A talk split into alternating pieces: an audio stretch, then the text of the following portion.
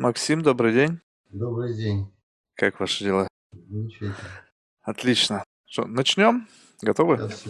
Ну, наверное, готов, да. Здорово. Начнем обычно. Представьте в двух словах, кто вы и чем вы занимаетесь, чтобы у слушателей было представление, о чем пойдет речь.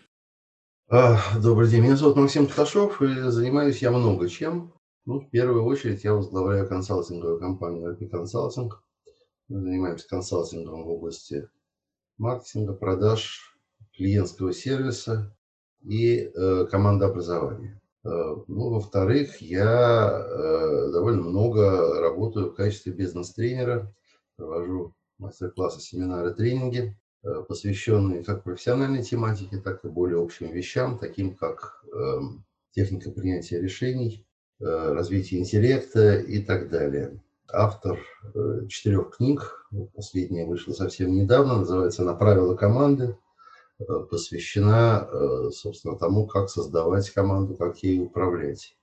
Ну, а э, только что вот мне буквально на днях рассказали, что наша книга «Век клиента», написанная там, с моим коллегой Михаилом Левандовским, она вошла сейчас в топ лучших бизнес-книг прошлого года и, соответственно, претендует на престижную премию, что мне довольно приятно. Это уже второе издание этой книжки. Ну что еще? Президент Федерации спортивного бриджа России, магистр игры «Что, где, когда». Вице-президент Международной ассоциации клубов «Что, где, когда».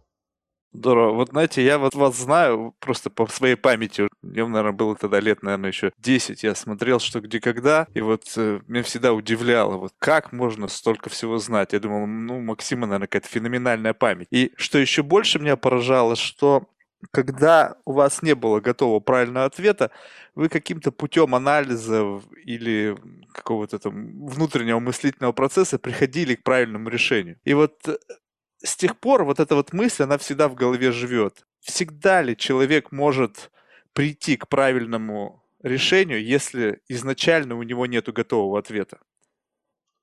Ну, во-первых, у вас превратное представление об игре «Что, где, когда».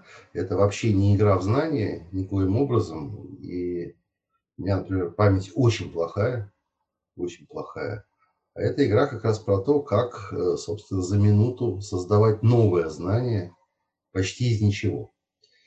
Вот, поэтому, собственно, в этом и суть, да, в умении э, мобилизовать те знания, которые есть, и которые, казалось бы, имеют косвенное отношение к теме вопроса, найти логику, подключить фантазию, интуицию, и еще суметь это сделать в коллективе, что особенно важно, потому что уникальная особенность этой игры заключается в том, что это командная интеллектуальная игра. Такого в мире почти нет. Вот. И, соответственно, вот все это создало уникальный синтетический жанр. Э, Рашилов называл это документальным спектаклем, где сутью сердцевины является как раз рождение решения на глазах у зрителя. Ну и меня всегда тоже интересовала очень эта тема, как это происходит. И, собственно, моя довольно популярная книжка называется «На путь решения», вместе с Павлом Ершовым написана, и она как раз посвящена этой теме. Там довольно подробно разбирается, как, собственно, вот этот процесс рождения решения происходит. Но вот э, на самом деле здесь ведь э, тоже стоит учитывать, то есть помимо всего прочего, ну это, это уже неоднократно как бы пытался я узнавать у людей, которые занимаются исследованием мозга и так далее, что какова природа э, принятия решения, какова природа идеи, какова природа вдохновления. То есть все сводятся к, к мысли о том, что так или иначе твой бэкграунд, твой набор каких-то фундаментальных знаний, он помогает э, генерировать те или иные идеи. Но все равно остается какой-то вот, знаете, вот, грубо говоря, мифическая компонента того, как вот смотришь на, скажем так, два совершенно, ну, скажем так, по каким-то базовым критериям одинаковых человек. У них даже может быть, в принципе, плюс-минус одинаковый уровень образования, а даже э, одинаковые, не знаю, там, э, специализация по этому образованию. Но а эти люди, основываясь, и, и даже может быть схожий опыт в жизни, они могут даже работать в одной компании, но на них смотришь, и они могут принимать два совершенно разных решения. И вот здесь всегда как бы возникает вопрос, вот каким образом одни люди принимают решения правильные, ну, как бы по как показывает эта история, которые приносят какой-то позитивный результат, и люди, которые принимают решения, но это решение их никуда не приводит. Ведь это очень часто, это нас отличает от успешных людей. То есть вот есть люди, которые каким-то образом интуитивным, я не знаю, там, генетически предрасположены, быстро принимают верные решения, и это каждое решение их двигает вперед, вперед, вперед, и в конечном итоге они достигают того, чего они достигают. Хотя рядом человек может принимать массу аналогичных решений, и он как был, ну или, может быть, чуть-чуть продвинулся в жизни, и все, и ничего за этим не стало. Марк, это очень большая тема, прям такой пласт огромный затронули. Ну, во-первых, э, надо для начала понять, что такое правильное решение. Это на самом деле не такой простой вопрос. И в этом смысле жизнь сильно отличается вот от игры «Что где когда», которую удобно рассматривать как некую модель, да, но у любой модели есть серьезные ограничения. Да, вот в игре «Что где когда» как минимум заранее известно, что есть правильный ответ, да, и он единственный. Ну, бывают исключения, когда там начинаются споры, что есть другие варианты, но я сейчас не об этом. Это детали. Так или иначе, изначально предполагается, что вот есть этот единственный ответ, его нужно найти. В жизни, в общем, не совсем так. И когда вы говорите, что один человек принимает правильное решение, а другой, основываясь на тех же исходных данных, неправильное, это, скажем, такой взгляд постфактум, да, мы уже оцениваем потом, к чему эти решения их привели. А вполне может быть, что дело-то вовсе и не в этих решениях, да, а в том, как они ими воспользовались. Поэтому в жизни все вообще не так просто. Реально не так просто. И прежде чем об этом говорить, надо понять, что такое правильное решение. Еще раз скажу, довольно серьезная тема. Э, и не хочу сейчас в это сильно вдаваться. Э, но важно то, что, конечно, люди мыслят по-разному. Люди мыслят очень по-разному, у них разный уровень абстрагирования. Да, есть люди, их, их большинство, которые мыслят строго ассоциативно, по аналогии. Да.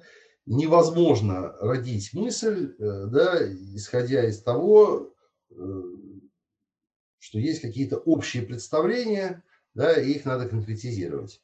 Ну, я попробую привести пример. Э, скажем, э, в игре «Что, где, когда». Вот это очень ярко проявляется, когда кто-то из игроков говорит, слушайте, ну это должно быть что-то такое большое, мягкое, э, удобное. И люди на него смотрят, и это их ни к чему не ведет. Да? У них происходит какая-то работа мысли, но им очень трудно. Да? Может быть, кто-то скажет, ну, наверное, подушка. Да? Может такое случиться. Но если тот, кто изначально вот дал эту подачу, скажет – это что-то такое мягкое, удобное, похожее на подушку, да? Вот mm-hmm. эта аналогия, которая задается, она сразу фокусирует и конкретизирует, э, собственно, процесс мышления. Очень важный момент. И для большинства людей это необходимо. Им нужно не просто привести параметры искомого, да, а привести еще конкретный пример, что тут же включает определенные процессы мышления, ведущие к результату. Есть некоторое количество людей, которые мыслят дедуктивно. Да? Им нужны общие представления, да, из которых они уже самостоятельно выводят, выводят некие решения э, и не пользуются аналогиями. Но еще раз скажу, это исключение, хотя такое в жизни бывает. Вот. На самом деле всех людей я лично делю, у меня есть такая модель, которой я активно пользуюсь, особенно вот вопрос командообразования, делю на дедукторов и индукторов. Э, что это значит? Это вот э, идея в том, что есть люди, которые уделяют большое внимание деталям, да, могут очень качественно анализировать, раскладывать любую ситуацию на составляющие, да, вот именно аналитическим складом ума, это индукторы, потому что они идут от частного к общему, да, пытаясь потом из этого сделать более общие выводы. И их проблема в том, что они часто не видят лес за деревьями. Дедукторы, наоборот, они идут от общего к частному, они видят общую картину, да, она у них сразу складывается в голове. Вот. Но при этом у них свой недостаток, они могут упустить важные детали и в конечном итоге просто из-за этого решать вообще не ту задачу, которая перед ними стояла. Вот. Но еще раз говорю, про это можно очень долго говорить. А какая, на ваш взгляд, вот э, доля э, интуиции в правильном решении? Большая. Я очень серьезно отношусь к интуиции, считаю, что это важнейший инструмент, которым необходимо пользоваться. Другой вопрос, что инструмент, конечно, не очень надежный. Да, интуиция может подводить. Мне вот нравится фраза, что интуиция не подводит только тех, у кого ее нет. Да?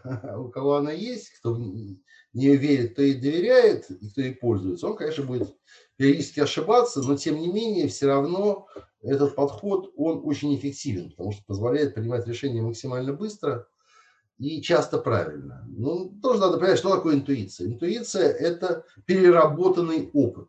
Да? Интуиция не возникает, опять же, из ничего. Я обычно привожу в качестве примера математика, который многие годы занимается решением задач определенного типа, определенного класса. Если ему дать задачу из этой категории, он с большой вероятностью сразу скажет ответ.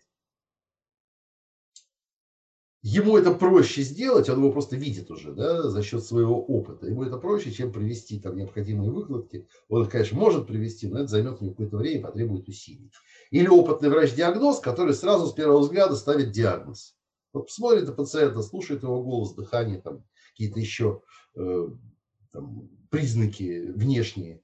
И, опираясь на свой опыт, ставит диагноз сразу. Если вы просите объяснить, как он пришел к этому выводу, ему будет непросто. Да? Он затруднится, ну, наверное, объяснит рано или поздно. Но просто сразу сказать ответ ему проще. Да? Это вот интуиция в чистом виде, основанная на многолетнем опыте в определенной области. Да? Она не может быть универсальной, она не может работать. Его, интуиция врача не поможет ему, если ему дать математическую задачу. И наоборот. Да? Вот такого рода интуиция, безусловно, очень важна. И, э, по сути, весь наш жизненный путь в бизнесе, в частности, не только и в науке, и в искусстве, где угодно, заключается в том, что мы нарабатываем эту самую интуицию, которая рано или поздно начнет нам помогать. Вот мне очень э, интересно вот ваш взгляд на интуицию, потому что мне кажется, э, что то, о чем вы говорите, это просто квинтэссенция профессионального опыта. На, на мой взгляд, интуиция несколько глубже, потому что интуиция может работать тогда, когда у человека нет профессионального опыта. То есть э, бывают ситуации, в которых человек, пользуясь какой-то внутренней искрой, принимает решение, не имея, а, скажем так, объективной, фундаментальной научной базы или там опыта и так далее. И тогда что? Это просто удача, то есть просто человек принимает какое-то решение, и то, что оно оказывается удачным, можно просто сказать, что им просто повезло? Нет, я убежден, что такого не бывает. Ну, вот смотрите, есть такие области, да, в которых интуиция так или иначе зарабатывается у каждого. Например, это область отношений между людьми да, там, живя в социуме, там, в процессе воспитания, образования, взаимодействия с, с обществом, мы так или иначе формируем в себе некие понятия, некие представления о том, как устроены другие люди, как они себя поведут в той или иной ситуации, как с тем или иным человеком выстраивать взаимодействие и так далее. Это тоже очень важный опыт, из которого формируются, соответственно, интуитивные выводы. Да, и очень часто решения, которые мы принимаем, они, собственно, вот идут от людей. Да, и здесь, безусловно, работает вот опять же интуиция, основанная на нашем жизненном опыте. Больше ей взяться нет. Тогда почему говорят, что у людей нет интуиции? То есть они, у них недостаточно опыта, либо они просто не умеют его аккумулировать и превращать в какую-то вот такую, э, ну, не знаю, какой-то э, элемент для, скажем так, шкалу для принятия решений, то есть вот как бы такой фреймворк, вот так, так, так, вот как вы пример привели с врачом, да, он оценил несколько факторов, и на основании этих факторов, которые укладываются в какую-то изначально созданную модель, соответствующую той или иной болезни или диагноз, он принимает моментальное решение. Но есть люди, ну вот я могу себя отнести к человеку, да, то есть несмотря на то, что у меня достаточно колоссальный опыт в разных совершенно областях, и я стараюсь постоянно увеличивать свой как бы, профессиональный уровень, но тем не менее, когда возникает ситуация, когда я должен принять решение, и, и я понимаю, что в этом решении веро, велика вероятность участия интуиции в этом решении, то я почему-то начинаю принимать неправильные решения. Если бы я выключил это для себя и принял бы решение, основываясь на, вот как вы сказали, более, скажем так, дедуктивном методе, эмпирическом или, не знаю, более глубинном анализе ситуации, то я бы правил, принял решение более правильно. Ну, смотрите, Марк, значит, ну, во-первых, э, вот пример с врачом, тут очень важный момент, да, что он же делает все это неосознанно.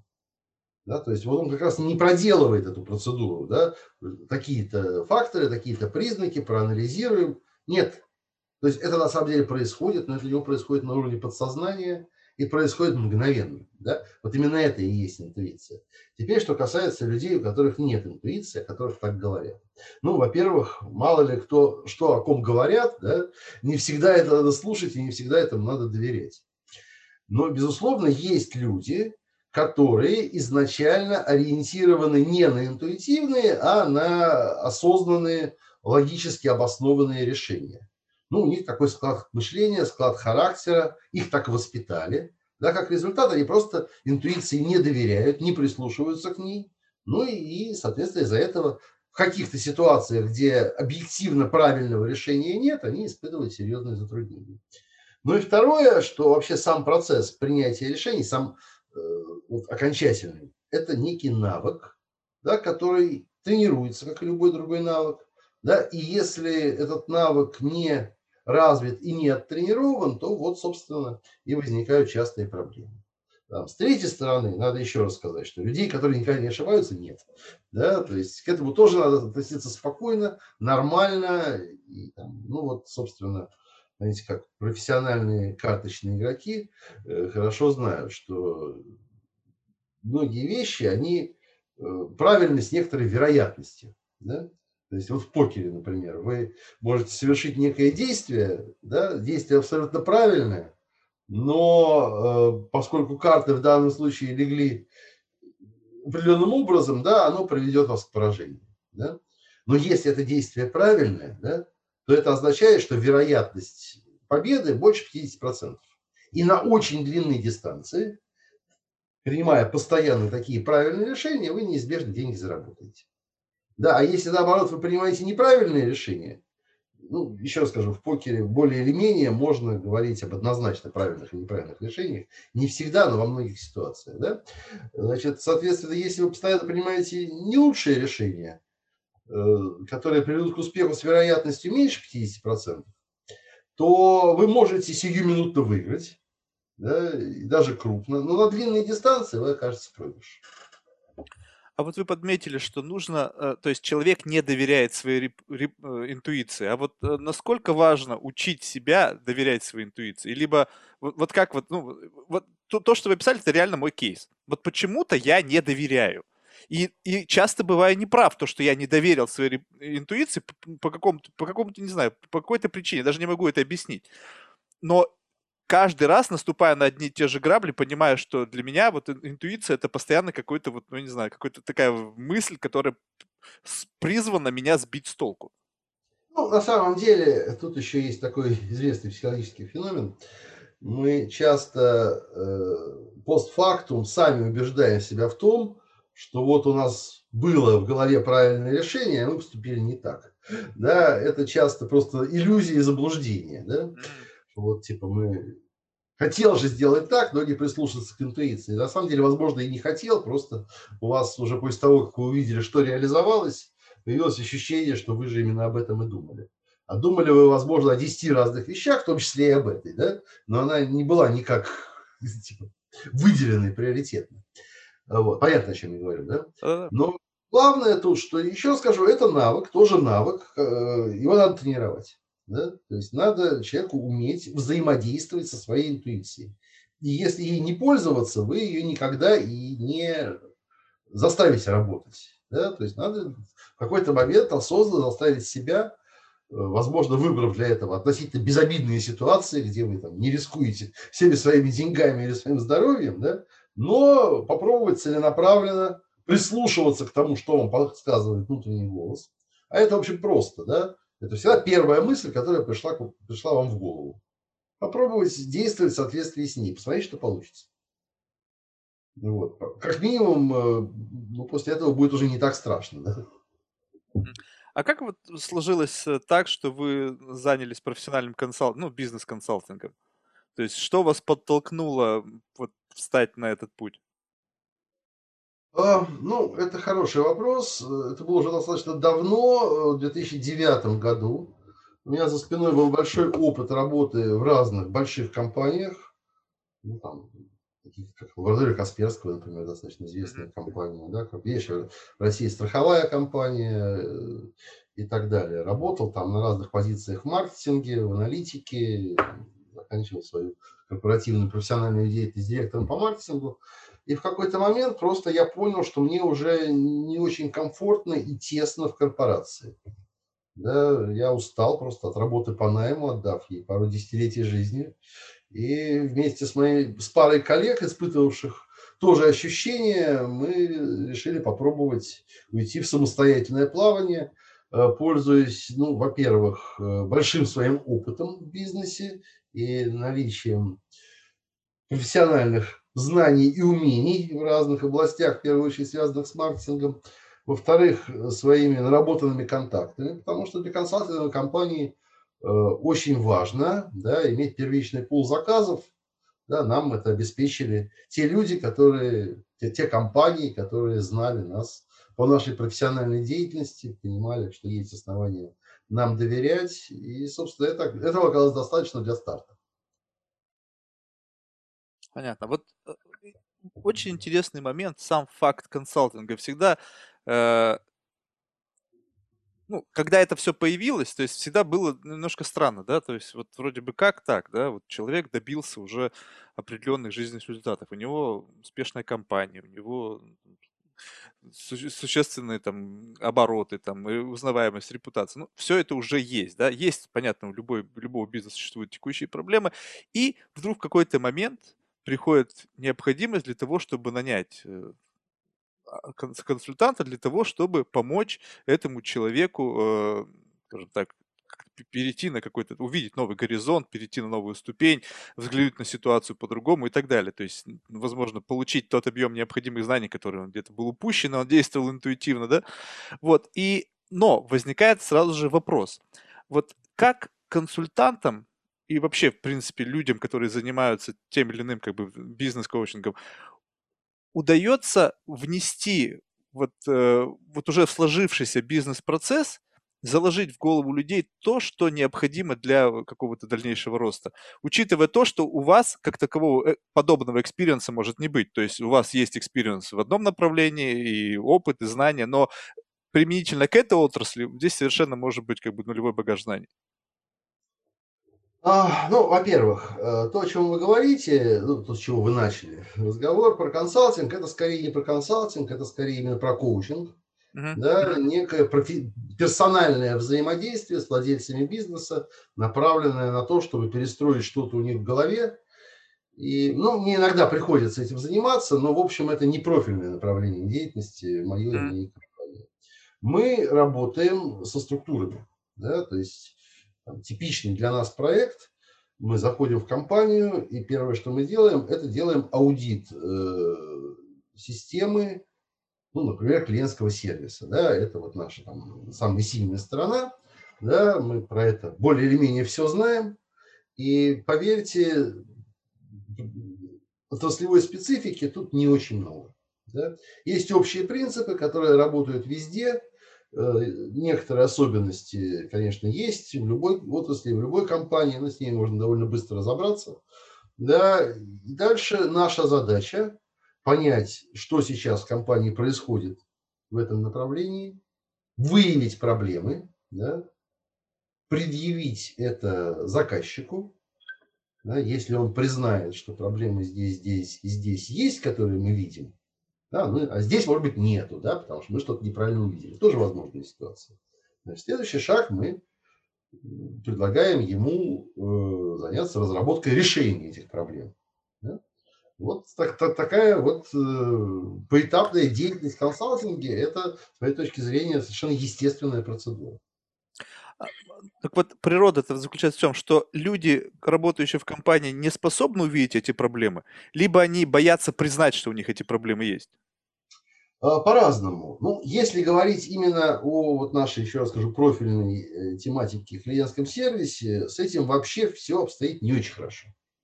Да, он все еще в России находится в зачательном состоянии, несмотря на то, что есть у нас компании такие локомотивы, лидеры в этой области, которые все очень хорошо, на, по, по самым высоким международным стандартам да, но их пока мало, да, а у большинства компаний проблемы там стандартные, очевидные и типовые, да, и, в общем, мы уже заранее знаем, на какие точки нужно в первую очередь смотреть, и почти наверняка мы там, собственно, эти баги найдем.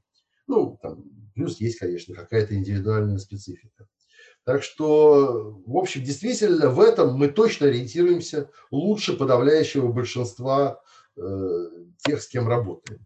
Конечно, мы гораздо хуже, чем они, ориентируемся в их конкретном продукте да, э, и так далее. Но это тоже наш плюс, как ни странно. Почему?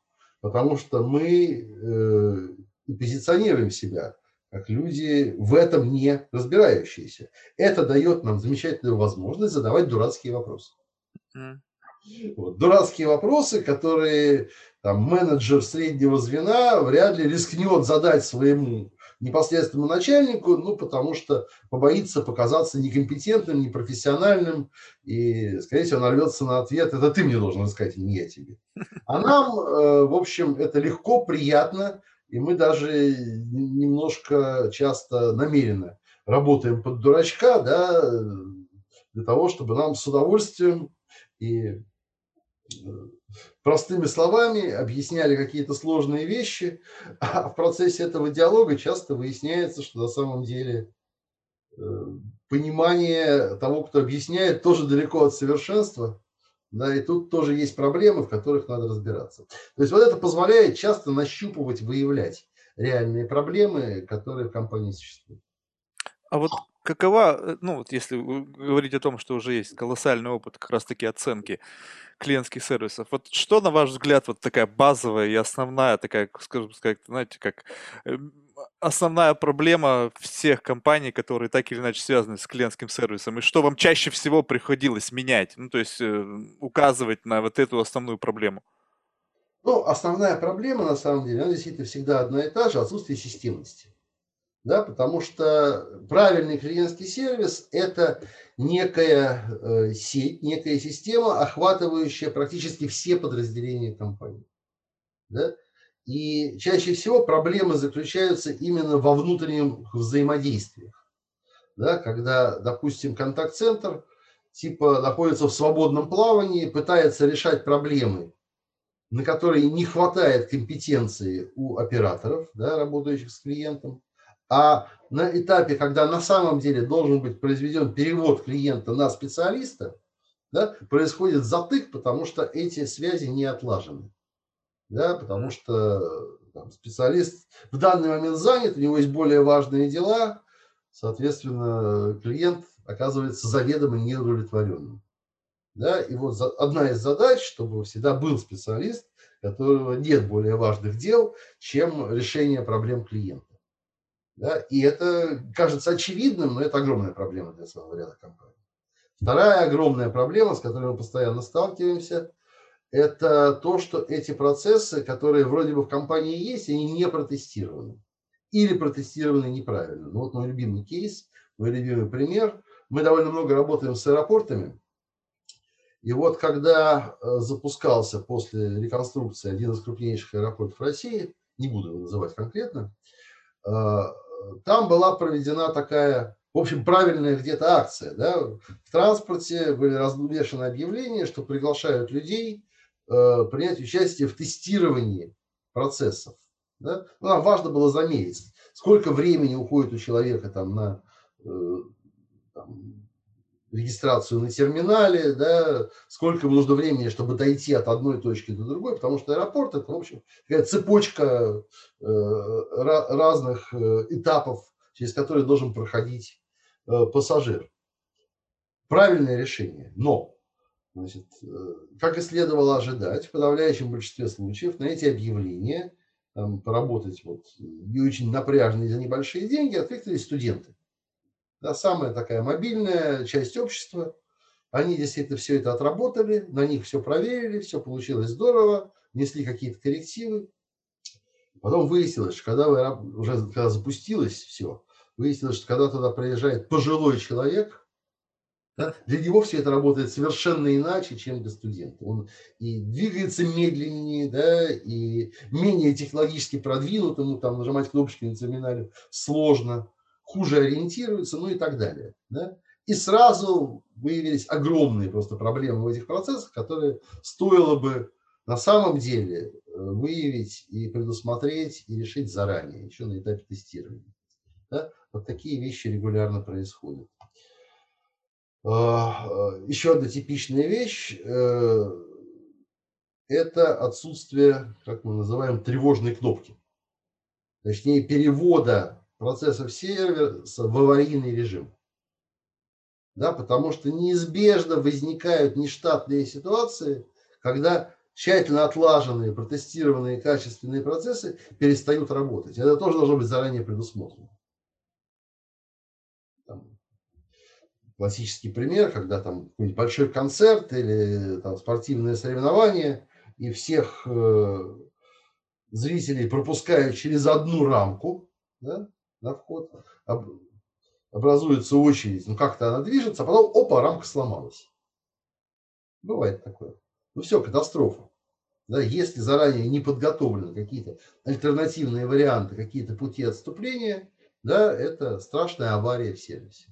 Вот такие вещи тоже можно заранее продумывать и прорабатывать. Ну, это я вот просто вот самую верхушку айсберга сейчас э, сказал вам. На самом деле там очень много всего.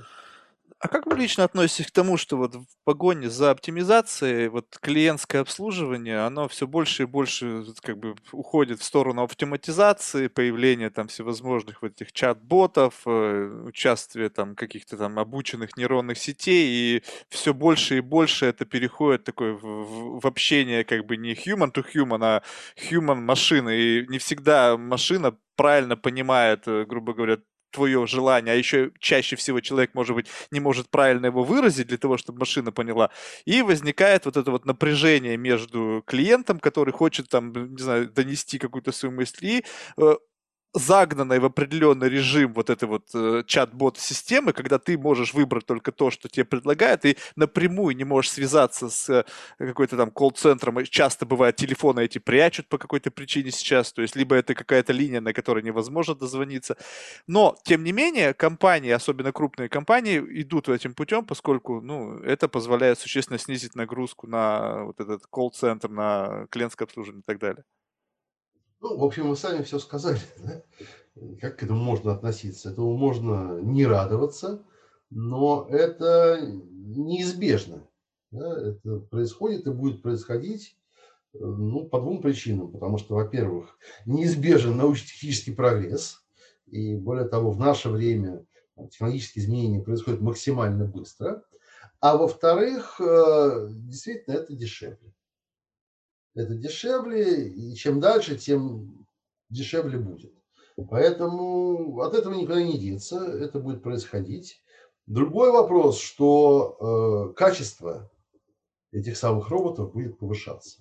Я знаю всякие сейчас интересные стартапы на эти темы, которые позволяют делать ну, очень персонализированные э, модели э, взаимодействия с клиентом, э, такие, что в общем, человек и не отличит. С живым человеком он разговаривает или с роботом, и, а заставить робота соблюдать стандарты да, и действовать э, по правилам заведомо легче, чем человек. Да, поэтому все равно неизбежно мы к этому придем. Вопрос, насколько быстро. Ну, как бы тренд такой, да. Вот вы также, ну, как бы основной такой профессиональный бэкграунд – это вот маркетинг.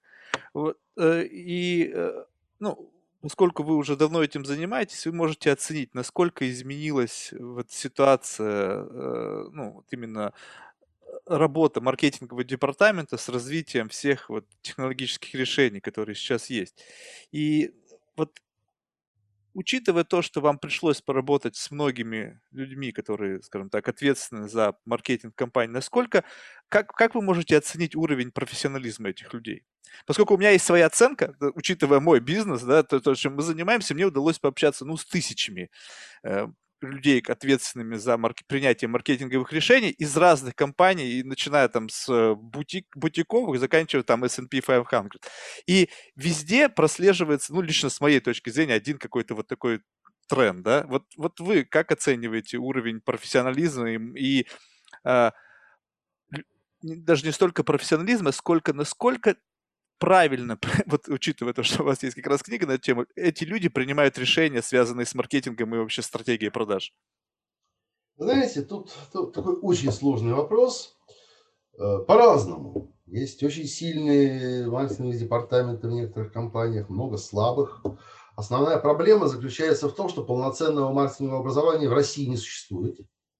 Да похоже, что и в мире не существует. Не существует, точно. Похоже, что и в мире не существует.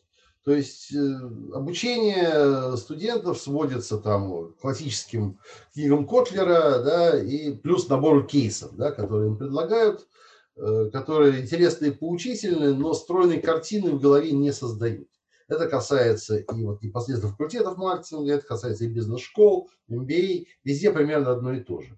Я в свое время преподавал в MBA, э, и когда я туда пришел и посмотрел на программу, по маркетингу. У меня волосы на голове шевелились, потому что это какой-то каменный век вообще. А, но, э, несмотря на это, понимаете, а, образования нет, а хорошие маркетологи, безусловно, есть. Да, э, часто они имеют совсем другое образование, но при этом они есть. И, в общем, это, на мой взгляд, сегодня скорее... Вообще трудно определить, что такое маркетинг. Это точно не наука не искусство, да, наверное, это какое-то ремесло. Вот. Но в этом ремесле есть мастера, безусловно, которые э, хороши. Но опять же, когда я говорю, что это не наука, это тоже не совсем так, потому что сейчас есть много интересных работ по нейромаркетингу, да, по э, всяким э, приложениям нейронаук к потребительскому поведению. Да, мы знаем там нобелевских лауреатов, там, Канемана, Тайлера, да, которые ровно этим и занимались. И по, по, по большому счету в основе хорошего маркетинга должны лежать именно эти вещи. Но мало где это происходит. Мы вот пытаемся, на самом деле, использовать в своей работе. Но пока это скорее все-таки, может быть, мы даже продвинулись в этом дальше других, но все равно пока это только первые шаги. Вот. Э, с какого-то момента решающую роль стало играть разделение маркетинга на традиционный маркетинг и digital. Да? Это уже, я бы даже не назвал это нынешним трендом, это тренд вчерашний. Ну, очень много. Это, это связано с понятной вещью, с изменениями в потребительском поведении, с изменением предпочитаемых людьми каналов получения информации. Да? Э, и э, сегодня мы в таком переходном состоянии находимся, да, люди еще окончательно не перешли в интернет, поэтому традиционный маркетинг все еще нужен, но при этом некоторые каналы отмирают совсем. Например, э, там, реклама в прессе перестает, перестала работать уже давно, да, там осталось буквально пара мелких сегментов, где это работает. Э, ну, там, вот, телевидение, радио, наружка все еще живы, и все это необходимо, если говорить о маркетинговых коммуникациях. А э, значительная часть маркетинга перешла действительно в онлайн. И это касается не только продвижения, потому что именно онлайн дает замечательные возможности для исследования рынка, да, для анализа э, клиентской аудитории, для сегментации. Да, и тут уже есть серьезные наработки и серьезные достижения. Но я все-таки думаю, что самые серьезные достижения будут связаны именно с машинным обучением, с нейросетями. Да, и это, опять же, настолько быстро развивается, что буквально уже в ближайшее время мы получим очень мощные инструменты, которые позволят нам очень многое узнать про каждого конкретного клиента и, исходя из этого, строить стратегии с ним взаимодействия. А вам не кажется, что, помимо всего прочего, эти люди очень связаны какими-то клише? Вот исторически сложившимися какими-то, ну вот, э, моделью работы компании и так далее. Вот взять даже этот холдинг э, Louis Vuitton, да, они же до сих пор используют э, колоссальные траты на печатные прессы, да, то есть на глянцевый журнал, несмотря на то, что, ну, очевидно, что там уже ничего нет. Но тем не менее, из года в год они тратят огромные суммы денег на эти продукты и считают, что они по какой-то причине работают. Хотя на самом деле, вот что касается именно компании премиального сегмента, у меня вообще складывается такое ощущение, что то, что они делают, они делают вслепую. Когда-то они построили репутацию бренду. Это было сделано людьми до тех, кто работает сейчас.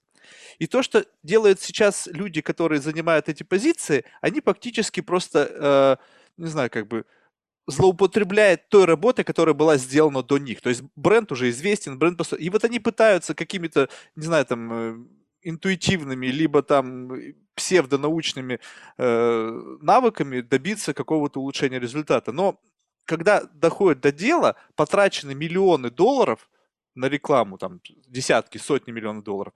А в конечном итоге, если говорить о маркетинговом результате, то он несоизмерим с количеством затрат. Ну, смотрите, тут же как-то все работает. Да? Э, ну, в типовой ситуации э, возьмем какую-нибудь очень большую компанию, там, большую мировую компанию, не хочу называть, там, ну, какую-нибудь там очень большую компанию, производящую сладкие безалкогольные напитки, скажем так. Uh-huh. Да? А, вообще говоря, она давно уже не нуждается ни в рекламе, ни в маркетинге. Вот потому что почти не влияет ни на узнаваемость бренда, ни на продажи. Да, там, на продажи гораздо больше влияют там, климатические изменения, вот, чем значит, рекламные активности. Вот. Но есть традиционные корпоративные правила, что надо 3%, скажем, от чистой прибыли тратить на рекламу. Да? Вот они тратятся. Э, есть люди, которые отвечают за этот рекламный бюджет. Да, ну и там, за маркетинговый бюджет в целом, за исследования, э, за даже разработку новых продуктов, хотя обычно ничего хорошего из этих новых продуктов не получается, именно потому что бренд очень сильный и клиенты хотят то, к чему привыкли. Но неважно. Вот. Э, соответственно, придумывать какие-то новые нестандартные подходы им не нужно. Потому что и так все работает. Да? Влияние на продажи никакого не будет, понятно. Да? А перестать это делать, это значит отказаться от своего бюджета, да, да это ни один вообще корпоративный менеджер, топ-менеджер в жизни не пойдет. Да? Поэтому в это происходит такая поддерживающая активность, э, которая, в общем, ни к чему не ведет. Да? Ну, я бы, честно говоря, не взялся переламывать в таких компаниях э, подобные традиции, ну, потому что это может быть очень тяжело и вызовет очень большое сопротивление изнутри компании. Лучше не связываться. Еще, еще у них очень интересная тоже модель. Э, вы знаете, столкновение абсолютно абсурдного, когда тратится огромное количество денег на ну, пиар, на маркетинг, на привлечение клиентов, и в то же время, когда ты начинаешь общаться с этими людьми, они тебе говорят, что, ну, что, нас все знают, нам ничего больше не нужно, к нам люди да. сами, к нам я, люди я сами приходят, к, к нам люди сами говорю. приходят. Вот, ну так э, я просто к тому, что как вы, как вы, как вы находите общий язык вот, вот такой конкретной ситуации? Вот вы пришли консалтинг заниматься там, не знаю, той или иной компанией, и вы натолкнулись именно на это. И, и люди вот настолько, вот они, они ничего не видят, им надо освоить бюджет, потому что если они не освоят, в следующем году дадут им меньше или дадут вообще.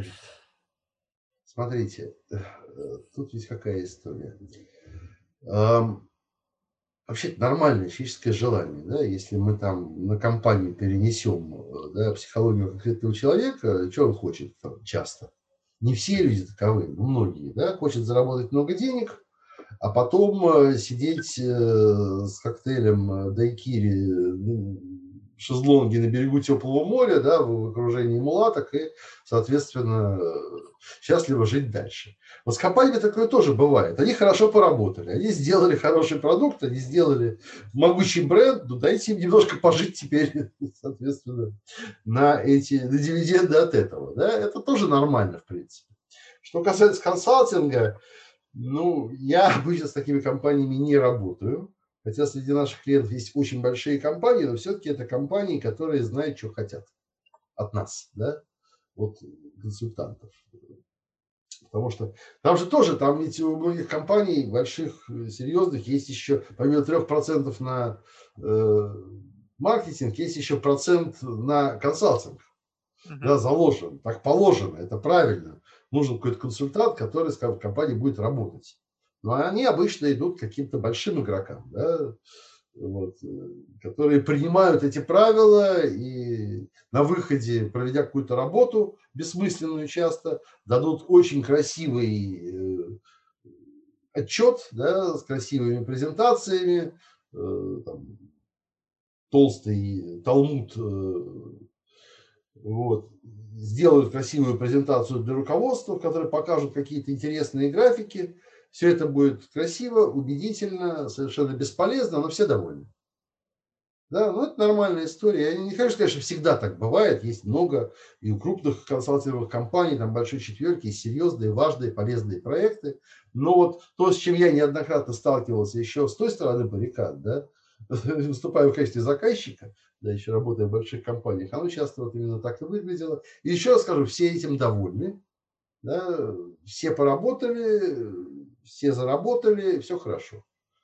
Ну и ладно, но это не наш путь заведомо, мы, мы про другое. И вот, вот это, кстати, тоже очень удручающая ситуация, когда, ну, опять же, игроки, вот, которых вы так деликатно не называете, да, но вот я вот не стесняюсь, что вот взять вот этого Маккинзи, да, платят им огромные деньги. Ну, просто ну, понятно, что зависит. Просто маленькие компании с ними не могут сотрудничать, да, потому что у них просто нет денег, чтобы оплатить да. Э, исследование McKinsey. Но тем не менее, большие компании, как вы сказали, у них заложено это в бюджете. То есть у нас надо потратить там в этом году такую-то сумму денег на исследование вот этой крупной корпорации, которая сделает что? Которая нам объяснит, как нам лучше двигаться вперед, да, или оценит там нашу какую-то текущую работу. Но к этой компании приходят другие компании насколько уникально то решение, которое они делают, и то решение, которое делают они для вас, как представителя этой индустрии, и то решение, которое они делают для вашего конкурента. Вот, вот в конечном итоге, что, что мы имеем? То есть мы имеем рекомендации... Прав совершенно правильно заметили, что, опять же, я не хочу, чтобы ну, то, что я говорю, выглядело как наезд вот, больших игроков, а я такая маленькая моська, которая лает на этого слона, действительно, по сравнению с нами, они слоны. Вот. И действительно, еще раз скажу, там, там есть э, очень сильные люди, там есть очень серьезные наработки, но в большинстве случаев все-таки это работа с шаблонами, с фреймами, э, в чем, собственно, и сила этих больших компаний да, у них э, огромная библиотека уже да, разных шаблонов, которые они могут компоновать да, по-всякому и быстро эффективно для любой компании, с которой они работают, получать некий результат. Да, ну вот э, для того, чтобы э, говорить о качестве этого результата, наверное, все-таки правильнее не со мной, а, собственно, с заказчиками, да, они вам расскажут, чего они об этом думают. Ну, вообще, вот э, если говорить уже ну, применительно к вашей отрасли, вот э, конечный продукт, то, от чего вас ждут, вот он, он, он каков? То есть вот что, вот ну, вас наняли как консультанта, вот что ждет компания? А, по-разному. Это зависит от тех целей, которые изначально стоят. Я могу рассказать, что там, у меня были, например, э, Э, клиенты, которые задавали мне вопрос, э, ну, нам, как компании, разберитесь, пожалуйста, в нашей системе продаж, да, в цепочке взаимодействия с реселлерами и с клиентами, и поймите, где воруют. Да? Если удалось понять, ну, это ответ, да, задача решена. Да? Является ли это там, типовым запросом? Нет, но бывает. Да? Другой пример. Э, мы довольно много уже работали с аэропортами. Ну вот там типичный запрос. Э, поскольку аэропорт является базовым аэропортом крупной авиакомпании, Да, а авиакомпания поставила перед собой задачу получить три звезды там, вот, в своем рейтинге авиакомпаний, которые присваиваются примерно как там Мишлен присваивает ресторанам, там тоже есть специальные люди, которые э, смотрят на все аспекты работы, в частности, внимательно смотрят на аэропорт, да, и в частности обращают внимание на очереди. Да? И вот перед нами стоит конкретная задача сделать так, чтобы очереди были меньше. Если мы придумали способ, как это сделать, научили этому, внедрили, значит, мы поставленную задачу решили. Вот я больше всего люблю, когда задачи носят именно такой вот конкретный, понятный характер. Да? Потому что более частый запрос, ну, поднимите нам э, прибыль. Э, это нормально, да, мы беремся за это и пытаемся, но надо понимать, что к этому можно подходить множеством разных способов. Да? Это может означать э, оптимизацию, улучшение системы продаж, это может означать улучшение системы продвижения, это может означать сокращение костов, да, затрат. И все это разные задачи, и тут уже приходится все равно с клиентом разбираться, а чего он в первую очередь из этого хочет. Да? Потому что если клиент говорит, хочу, чтобы вы мне сделали все, да, скорее всего, я его отправлю к Маккинзи, вот туда, да, потому что они с удовольствием сделают ему все. Вот. Ну, с каким результатом, не знаю. А что говорит, кстати, что отличает вот этих вот эти компании? Ну, то есть та, которая ставит конкретную цель, и та, которая как бы вот так абстрактно просит вас решить какие-то там их э, хотелки. То есть это люди, получается, что, что они более детально понимают специфику своего бизнеса, они больше копаются, у них больше аналитики, они видят, э, грубо говоря, проблему. И поэтому они обращаются к специалистам, которые позволяют решить. Тогда вопрос другим. Почему те не видят свои проблемы и пытаются вас нанять, чтобы вы нашли их проблемы и, грубо говоря, решаете их проблемы, позволили им больше зарабатывать? Ну, как говорится, рыба гниет с головы. Взаимодействуем мы чаще всего э, с владельцами. Да? Ну, не всегда, впрочем, но часто с владельцами. И это, в общем, лучший способ для консультанта, да, потому что если удалось достичь общего понимания задач с владельцем, да, со всем остальным мы уже как-нибудь разберемся. Хм. Вот. Но дальше понятно, что эти самые владельцы, они разные. И э, у всех так или иначе есть некий вижен. Да? Без этого трудно стать владельцем достаточно крупной компании, чтобы заказывать услуги консультанта. Мы с мелким бизнесом тоже не работаем да? обычно.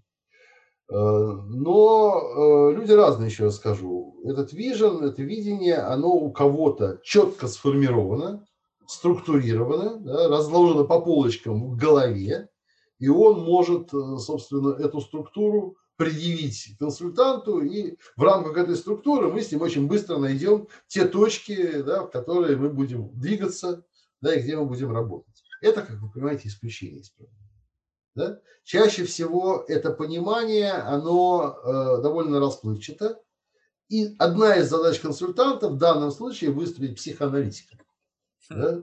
Значит, вытащить из клиента, что же ему, собственно, надо, на самом деле, задавая ему вопросы, предлагая ему какие-то варианты, вместе с ним да, сформулировать задачу. Да, вот я считаю, что когда эта задача сформулирована вместе с клиентом, то это уже полдела. Сделано, да, мы на пути к победе. Вот с этого все обычно начинается.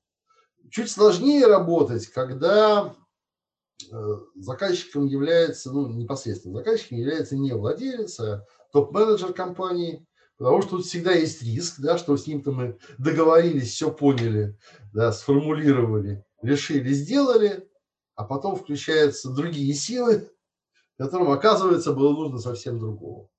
Ну, это вот э, особенности корпоративной жизни.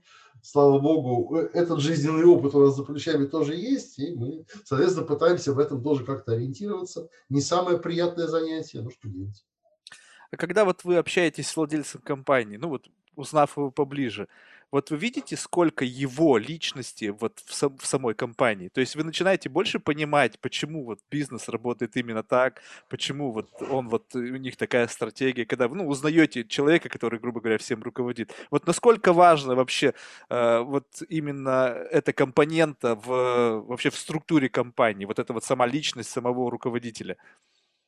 Я, я, я даже не руководителя, я поправлюсь, владельца, потому что руководитель может быть топ-менеджером, который, собственно говоря, его роль может быть так, да. не так я, я, я, я с вами как раз согласен, что именно вот личность владельца, она очень важна. Да? И тут есть забавный момент, что если эта личность не ощущается вот, непосредственно в том, как, как существует компания, да, какие там стратегии, планы, задачи, способ взаимодействия и так далее, если вот этой вот личности руководителя за всем этим не видно, это может означать две вещи. Первая вещь, редкая, что владельцу удалось отойти в сторону, да, добиться того, что компания уже работает без его непосредственного инпута, да, влияния что ему удалось найти таких топ-менеджеров, да, которые практически полностью взяли на себя ответственность за жизнь компании и ее несут. Такое бывает редко. Более того, это очень серьезная и сложная задача, стоящая перед многими руководителями, которые уже мечтают выйти из операционки, да, которые уже мечтают, чтобы компания работала сама, да, они либо там э, уже отдыхали, либо занялись каким-то другим интересным для них проектом. Да? Но при этом, чтобы у них не болела голова и душа за то, что с их основным, э, соответственно, активом происходит. Да? Вот. Это, еще скажу, редкая ситуация. Вторая, более типичная ситуация, если личность руководителя в компании не ощущается, значит, дела плохи. Вот. Это, это бывает часто. Это означает, что он э, из операционки вышел, но э, передать кому-то ответственность не смог. Да, с такой, у такой компании проблемы, их надо решать. А вот вы заметили, что сейчас, ну, с учетом того, что мы постепенно движемся, то есть у нас как-то поколения сменяются, и активными игроками рынка, взять там фондовый рынок, финансовый рынок, то есть вот эти потребительский рынок, становятся люди с, скажем так, несколько иным, иной системой оценки, системой взглядов и, и так далее. И что сейчас э, даже часто встречается, что оценка компании очень сильно зависит от, э, как бы говоря, имиджа самого владельца. Да? Взять этот пример там Тесла, да, Илона Маска, что капитализация его компании, она э, в нем его самого Илона Маска больше, чем реально операционной прибыли, да, или там э, их финансовых показателей. И это становится неким трендом, потому что более молодое поколение, оно голосует не а, основываясь на результатах анализа компании, их там, не знаю, доходов, их операционной деятельности, их доли рынка и так далее, она основывается как раз на том, что вот нам просто нравится этот руководитель, и мы за него голосуем. Мы голосуем покупкой товаров, мы голосуем там стоимостью акций, мы голосуем там, ну не знаю, там, э, давая этим отдавая наше предпочтение, там, тем самым давая им больше долю рынка. Вот насколько сейчас тогда, вот учитывая то, что, ну, я не знаю, насколько вы со мной согласитесь насчет существования этого тренда, насколько важно сейчас стало э, вот именно двигаться в этом направлении и помогать руководителям компаний становиться лицом компании именно для того, чтобы, э, ну, вот, ухватиться за вот эту волну роста? Ну, смотрите, я считаю, что скорее нет, чем да. Mm. Объясню почему. Во-первых, это типичная ошибка выжившего. Да, у нас на виду несколько таких примеров, когда компания, жестко завязанная на личность владельца, добилась успеха. Да? И с большой вероятностью мы не видим сотню других примеров, когда ничего из этого не получилось. Да их примеров действительно мало. Да? Ну что, ну хорошо, ну Маск, ну, может быть, Джек Ма, да? А кто еще? Который пропал. Вроде Кстати. нашелся. Ну, не а, важно, нашелся, да? Вроде да. Ну, там, ладно, Китай это сложная история. Вот. Кто еще? Ну, Цукерберг. Не думаю. Джефф Безос. Слушайте, нет, я думаю, что нет, потому что и в случае Цукерберга, и в случае Безоса есть продукт, да, который хорошо работает, который привлекает людей. Ну, там, хорошо ли работает Facebook, там, на данный момент вопрос сложный, но, тем не менее, и богу, люди туда пришли не потому, что их туда звал Цукерберг. Более того, подавляющее большинство людей, заводя себе аккаунт в Фейсбуке, даже не знали никакого Цукерберга. Правда. Точно так же люди, пользующиеся услугами Амазона, да, очень часто даже не знают о Безосе. То есть все-таки и Цукерберг, и Безос продают не себя, а продукт. А, с другой стороны, есть масса неприятных примеров, когда кто-то пытается косплеить Маска, как сейчас модно говорить, и э, поднимает большие деньги, Потом оказывается, что это пшик. Слушайте, Тесла все-таки худо-бедно, но ездит. Да? В этом смысле, да, и, и эти космические аппараты у Маска все-таки как-то летают. Да, там есть вопросы ко всему этому, но ну, там есть что руками пощупать все-таки. Да? А вот там была, помните, замечательная девушка по фамилии, по имени, Хол, по-моему, Холмс. Mm, да, Элизабет Холмс. Элизабет Холмс, да, там сколько там денег было в это вбухано, Э, какая была харизма, какая была личность во главе, как все это было круто и красиво, чем все это закончилось. Пока Я непонятно. Скажу, Пока непонятно, чем закончилось. Там понятно все. Там все понятно. Но еще же не посадили. То есть вот это Слушайте, посадили, не посадили, это дело такое. Но то, что весь этот пузырь лопнул, это даже не вопрос. Поэтому, ну ничего. Я считаю, что все-таки создавать надо в первую очередь продукт. Да? Если нет продукта, то никакая харизма, никакая яркость личности владельца результата обычно не даст. Нет, я это не отрицаю, безусловно. Во главе угла должен стоять продукт. Просто сейчас есть тренд на то, что если помимо того, что у тебя есть хороший продукт, но и руководитель компании нравится людям там по тем или иным соображениям, то это добавляет э, э, компании, ну, как минимум, рыночной стоимости. Ну, в общем, нет. Ну, понятно, что это один из факторов, который тоже работает. Я бы просто не очень одобрил стратегию, в которой это ставится во главу угла. Я так, наверное, сформулирую. А пользоваться, конечно, нужно всеми средствами. И это не худшее. Вот еще интересно, вы занимаетесь э, командообразованием. Вот, вот что это такое? Можете объяснить? То есть, ну, то есть, если говорить о том, что, в принципе, команда уже, в общем-то, сформирована, то, получается, вы делаете что-то, что превращаете вот эту кучку людей, которые объединены там одной каким-то там job title, да, или там аффилированной компанией, вы объединяете их в реальную команду. Тогда вот можете объяснить, в чем конкретно смысл вот этого процесса? Да, ну, смотрите, ну, во-первых, не совсем так, потому что, вообще говоря, этот цикл начинается с создания команды. А. Его может вначале вообще не быть. Да? И, э, по-моему, Гёте писал, что ли, что успех сражения может зависеть от того, правильно ли застегнуты пуговицы на будере барабанщика. Да? То есть вот с, чем, с чего мы начнем, да, то дальше во многом и потянет вся эта история за собой. Поэтому, э, собственно, жизнь команды начинается с ее формирования. Это первый этап, э, а потом она проходит некий жизненный цикл. Да, там, за формированием следует э, конфликт, за ним следует там рост, потом наступает зрелость. Да, и на каждом из этих этапов есть свои тонкости и особенности, которые любая команда должна проходить, и с помощью тех, кто понимает, как это работает, она проходит лучше, эффективнее и безболезненно. Вот. Во-вторых, даже если уже есть некая группа людей, собранная вместе, она еще не команда. Да? Для того, чтобы она стала командой, нужны определенные условия. Я могу вам их перечислить, это не секрет. Первое – это э, общая цель, да, единое понимание того, к чему команда идет, для чего она создается. При этом эта общая цель должна не противоречить индивидуальным целям, которые, естественно, у любого человека есть. Второе – это добровольность, очень важный момент. Да, то есть э, любой человек, команда, только тогда команда, когда любой человек приходит в нее добровольно и добровольно же может из нее уйти.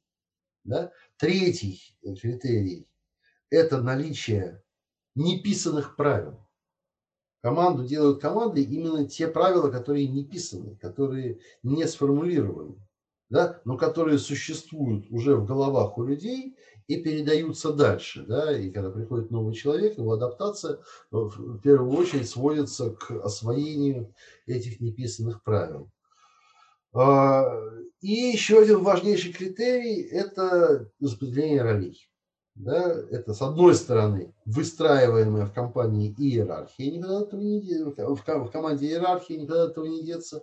А во-вторых, вот функциональные роли – это как бы сердцевина нашей методики, это самое важное. Есть там моя модель, да, которая делит всех людей на 8 категорий, да, даже не столько по психотипам, сколько по их э, функциональной ориентации. Да, какую пользу они в соответствии со своим типом, одним из восьми, могут приносить команде. Да? В каком качестве их использовать наиболее, соответственно, эффективно. Дальше из этой модели вырастает много чего, потому что людей разных типов, их надо по-разному мотивировать, да? им надо по-разному делегировать, да? их надо по-разному обучать. Да? Дальше из всего этого вырастает четыре типа руководителей. Э, соответственно, существует специфика существования команды с каждым из типов руководителей и специфика взаимодействия каждого типа членов команды с определенным типом руководителя. Да? Вот из всего этого получается достаточно сложная, интересная структура, да, которую можно применять в любой команде, в любой рабочей группе, стремящейся стать командой, и выстраивать соответственно, ее групповую динамику. А вот вы сами сторонник какого, ну, скажем так, что команда изначально внутри компании может быть э, настроена по-разному. Я сейчас объясню, что я имею в виду. То есть можно создать настроение в компании, что мы вот реально спортивная команда, что мы соревнуемся, что мы соревнуемся за первое место и так далее. Можно создать команду, настроение внутри команды, когда мы на поле боя. Мы не соревнуемся, мы пытаемся выжить. Мы все на, вокруг нас враги, мы должны всех сожрать, мы должны всех уничтожить. И можно создать э, команду, которая, знаете, вот как это, такие, такие, э, скажем так, такие хиппи, знаете, вот мы всех любим, мы любим наших клиентов, мы любим наших э, конкурентов, мы вот, мы вот дарим позитив, мы там делаем свою работу, но мы все такие на расслабоне, у нас все классно. Понятно, что подо- разные типы компаний, э, компаний, они могут, э, команд, они могут относиться, ну, как бы к разным бизнесам, да, то есть не, не всегда получается имплементировать такую модель, какую-то специфику определенного бизнеса. Но если взять в целом, то вот что для вас является, э, грубо говоря, прототипом максимально эффективной команды? Нет ответа на этот вопрос. Значит, смотрите, вы все правильно говорите, но определяется это ровно одним. Определяется это типом лидера. Да, вот каждый лидер выстраивает команду в соответствии со своим типом и со своим подходом. Вот этих типов лидеров их четыре. Первый тип – это визионер – да? Человек, у которого есть идея, его цель зарядить этой идеей всех остальных и вести за собой. Это ярко выраженный тип дедуктора, он редко вникает в детали, он очень хорошо видит вектор развития, не очень хорошо коммуницирует, взаимодействует с людьми, да, ему комфортно только с теми, кто заражен его идеями, кто ему безоговорочно доверяет и идет за ним. Да. Второй тип называется медиатор. Да, человек, который строит команду, исходя из э, межличностных взаимоотношений. Вот он пытается создать такую структуру, в которой всем комфортно, всем удобно. Ну, вот вы, как вы говорите про хиппи, да, и детей цветов, это вот такое строит медиатор. Не всегда, может быть более консервативным и строить там английский клуб, где джентльмены общаются друг с другом, да, покуривая сигары, это уже там зависит от э, личных пристрастий, да, но в первую очередь он идет от людей, он исходит из того, что если людям удобно, комфортно и понятно, что они делают, то, соответственно, результат будет достигнут. Третий тип администратор – тот, кто выстраивает процессы. Процессы, политики внутри компании, Да, его задача, чтобы все работало как часы, чтобы, но при этом каждый человек становится винтиком в механизме. Он его, по большому счету, как, как личность не волнует. Да? Его волнует только, чтобы вот эта шестеренка успешно крутилась и четко была смазана и четко взаимодействовала с другими шестеренками. Вот такой механизм, собственно, администратор может построить. Да. Там... И четвертый тип – это менеджер, это человек, который э, вот, вот он скорее, скорее вот в боевых условиях, да, это такой э, командир, которому поручили взять высоту, он ее обязательно возьмет, сколько там он останется солдат при этом э, лежать, э, это не важно, важно достичь результата. Если результат достигнут, флаг поставлен, тем, кто выжил, пришел на вершину вместе с ним, будет хорошо, он их потянет за собой дальше. Вот. Соответственно, вот у него выстраивается такая вот агрессивная среда, в которой он играет очень большую роль, многое делает личным примером да, и ведет людей за собой. Соответственно, вот у каждого из этих типов получается свой тип команды, и у каждой из них есть свои достоинства, свои недостатки. Да? И более того, вот на разных этапах жизни компании может потребоваться и то, и другое, и третье, да, в зависимости от того, какой период она сейчас переживает. Ну вот, то есть вы не согласны с тем, что вот существует, э, как бы, ну вот есть личность руководителя, да, как вы сказали, вот их четыре типа условно по вашим, по вашей системе, а, но то, что руководитель таков, какого он есть, и настраивает э, свою команду в соответствии со своими взглядами, не всегда укладывается в, в текущий рынок. Ну, скажем так, что вот, ну, сейчас не модно быть таким условно, и клиенты отдают предпочтение вот такому стилю. Но человек, он себя не может поменять. Вот он, я, я такой, я готов всех сожрать, и, соответственно, я всех буду внутри команды тренировать так, чтобы они все сжали. Вот ваша задача как консультанта не заключается ли в том, чтобы сказать, ну, ребят, вот у вас, как бы, говоря с руководителем, да, я понимаю, у тебя есть вот такое видение борьбы, да, бесконечной борьбы. Но сейчас, учитывая реалии рынка, люди стали мягче, да, то есть вот не всегда вот путь воина, он сейчас как бы такой самый как бы очевидный, да, может быть в России до сих пор так, ну, скажем так, вот на, на Западе, да, все по-другому может быть. И может быть, стоит пересмотреть стратегию и вот как раз говоря о образовании команды, закладывать в нее идеалы, скажем так, не совсем э, схожие с идеалами главы компании. Либо это невозможно, и все равно в тот или иной момент руководитель перетащит идеал на себя. Хороший вопрос. Ну, смотрите, во-первых, все-таки я убежден, что единственной идеальной оптимальной модели нет. Да, то есть понятно, что может быть мода на какие-то типы в тот или иной момент времени, но даже тогда не бывает такого, что успешными бывают только команды одного единственного типа. Да? Все равно на рынке находится более или менее место всем. Но, конечно, та ситуация, о которой вы говорите, она возможна, когда то, что выстраивает руководитель, действительно не соответствует текущему моменту, э, там, отраслевым каким-то традициям, э, потребностям потребителей и так далее. Это бывает. Э, соответственно, переделать себя человек обычно не может. Ну, немножко может, на самом деле. Все равно процесс адаптации лидера к команде, он тоже имеет место. Да, не только люди адаптируются к лидеру, но и он сам, так или иначе, немножко меняется взаимодействие с ними и подстраиваясь под них. Но измениться принципиально он не сможет.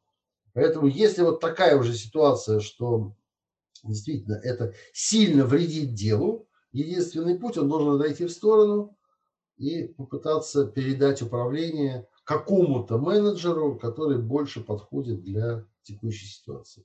И задача консультанта его в этом убедить. Это бывает непросто. Хм, интересно, я просто почему об этом заговорил.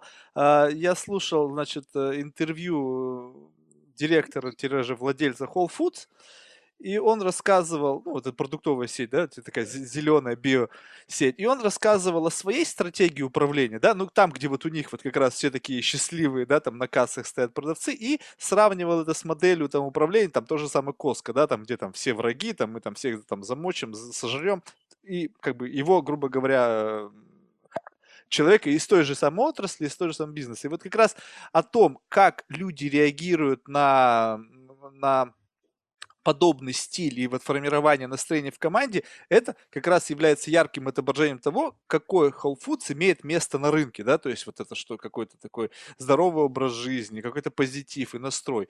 И тем самым за счет этого они смогли, э, скажем так, создать э, определенную клиентскую базу, которая готова платить больше за э, то, что они получают внутри этой сети. То есть там, условно, мы не знаем, там, насколько био их продукты в реальности био, да, но, по крайней мере, то, что там все счастливы и улыбаются и создают атмосферу комфорта, люди голосуют за это рублем.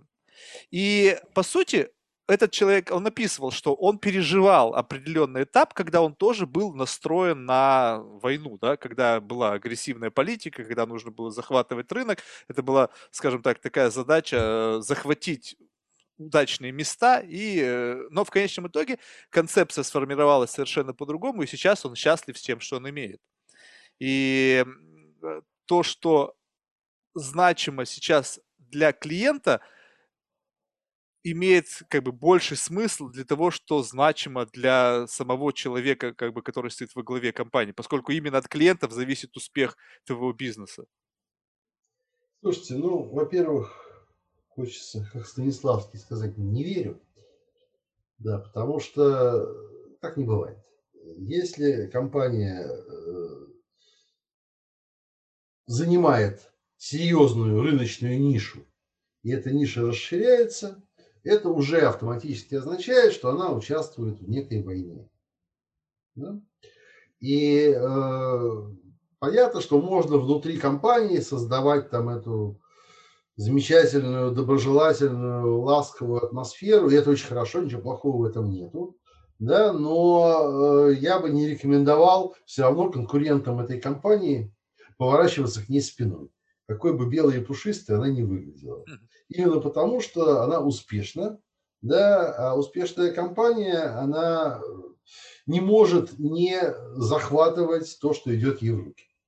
По-другому не бывает. Понятно. Вот э, если говорить о том, э, ну, одно из также направлений того, что вы делаете, это какое-то формирование бизнес-мышления. То есть получается, что есть люди, занятые бизнесом, у кого бизнес-мышление не сформировано? А, ну, это, скажем, тут такая история. В основном Э, об этом я рассказывал и продолжаю рассказывать. В рамках, есть у нас такой проект «Мой бизнес» называется.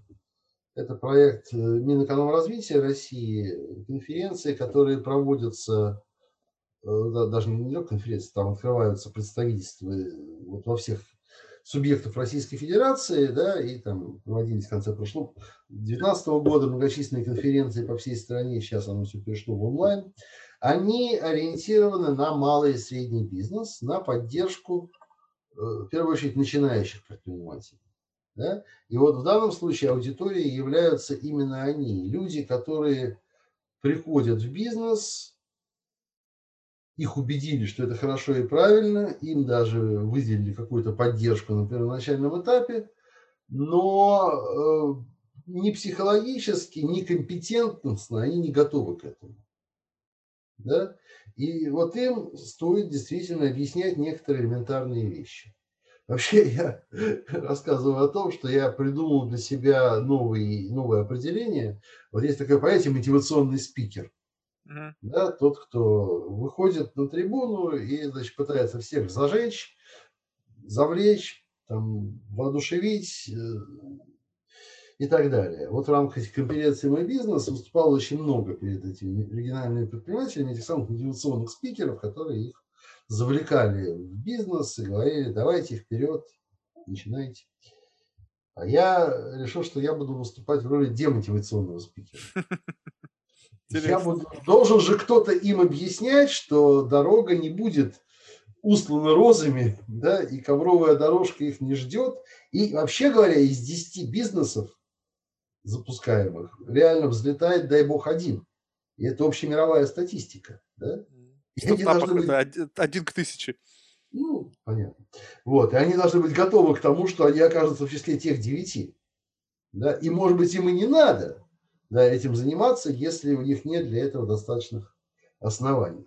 Вот это вот то, что я называю бизнес-мышлением, в числе прочего. Да? А вторая категория людей, для которых, для которых это направлено, это молодежь. Это люди, которые вот сразу после окончания вуза приходят работать в компании. А, ну и что про них можно сказать? Учили их плохо, почти с гарантией. Учили их плохо. Вот, э, не умеют они особо ничего. Претензии у них большие, ну, потому что у них же диплом, да, и они сразу хотят серьезную позицию, хотят много денег. Вот. Как устроен бизнес, они не понимают. Ну, просто потому что это достигается только опытом. И вот им стоит это рассказывать, да, для того, чтобы помочь им адаптироваться, вообще говоря, в совершенно новой для себя жизни. Потому что переход от студента к employee, к наемному работнику, к сотруднику большой или не очень большой компании, это серьезный э, перелом и психологии тоже. Да, вот здесь действительно имеет смысл поговорить о том, а как ему, собственно, стать действительно ценным и эффективным сотрудником, у которого откроются перспективы карьерного роста. Да, зависит это во многом от того, насколько он, собственно, быстро и успешно адаптируется к требованиям современного бизнеса. То есть, получается, это одна из таких э, составных частей как раз-таки э, командообразования. Для того, В том чтобы... числе, да. То есть для того, чтобы они... А вот насколько вот, вот здесь вот ну, э, бизнес-мышление, вот с точки... Я, я понимаю, то есть, наверное, более важно, чтобы каждая единица, да, там, функциональная единица твоей компании имела правильное бизнес-мышление. Но а, в то же время тебе нужны как бы вот, вот всегда, ну, то есть сколько креатива должно быть в человеке. Вот бизнес-мышление это один момент, но он прежде всего функциональная единица, наделенная должностными обязанностями. И по сути, в какой-то момент времени мне нужен просто исполнитель. Если этот человек начинает вместо того, чтобы, грубо говоря, исполнять, начинает креативить, то бывает часто, что этот процесс начинает тормозиться. То есть, когда человеку требуется банальное выполнение конкретной задачи, он начинает своим бизнес-мышлением говорить о том, что ну, давайте пофилософствуем, здесь можно сделать стойте, так. Стойте, стойте, стойте, стойте, стойте. С чего вы взяли, что бизнес-мышление – это именно креатив? Нет. Бизнес-мышление – это, это дисциплина, да? Это воля и способность к самомотивации, это управление временем, очень важная вещь, тайм-менеджмент. Да? И это все в первую очередь качество именно классного исполнителя. Да? А вот креатив, он как раз совершенно по другому ведомству проходит. И этому я учу совершенно на других, э, соответственно, тренингах и семинарах. А, ну видите, у нас просто немножко... Я вот эти качества закладывал в личностные характеристики с бизнесом. Они... Это как инструменты бизнеса. Ты не можешь заниматься бизнесом, не имея Они этих нужны качеств. в первую очередь именно в бизнесе. В первую очередь именно в бизнесе. Если человек свободный художник, ему тоже много из этого нужно, но немножко по-другому.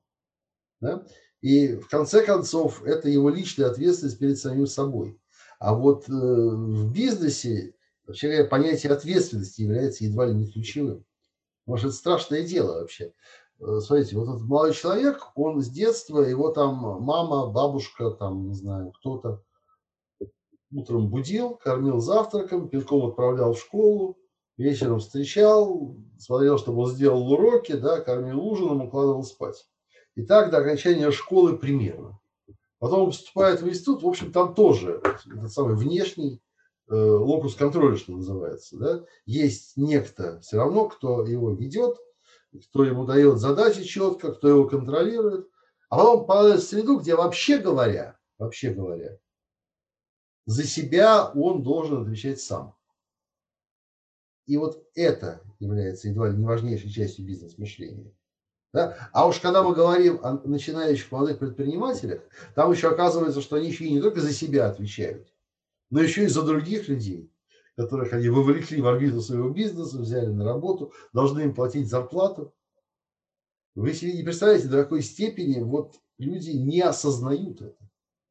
Вы просто уникальную вещь на самом деле сейчас э, заметили, и я хочу вот у вас здесь поподробнее вот эту тему обсудить. Вот э, если у тебя отсутствуют инструменты самоконтроля, поскольку за тебя все время кто-то что-то решает, иди сюда, делай это, делай то, тебя контролируют, э, то есть у тебя нету э, не выработан инструмент самоконтроля и управления. Сейчас, допустим, взять мое детство, да, я в 6 лет гулял на улице ходил сам в садик, да, то есть сейчас себе представить, что ребенок в 6 лет один пойдет в садик, практически невозможно.